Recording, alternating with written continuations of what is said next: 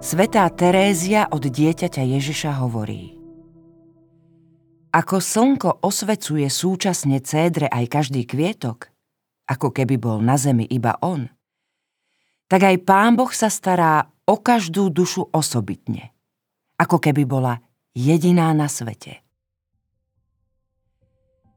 Keď 14-ročná Terézia Martinová poprosila svojho otca, pána Ľudovíta Martina, aby jej dovolil vstúpiť do Karmelu, na znak súhlasu jej v ich záhrade odtrhol malý biely kvietok. Terézia ho vraj uschovávala až do svojej smrti. Prvému životopisu dala názov Jarný príbeh malého bieleho kvietka. Celý život sa pred Bohom snažila sypať kvety a vzdávala sa zbierania plodov. To bolo jej tajomstvo a súčasne odkaz pre teba.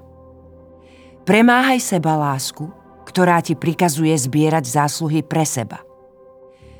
Aby si získal všetko, čiže celé nebo, tu na zemi treba odovzdať všetko, ba aj to, čo sa zdá, že je tak veľmi tvoje.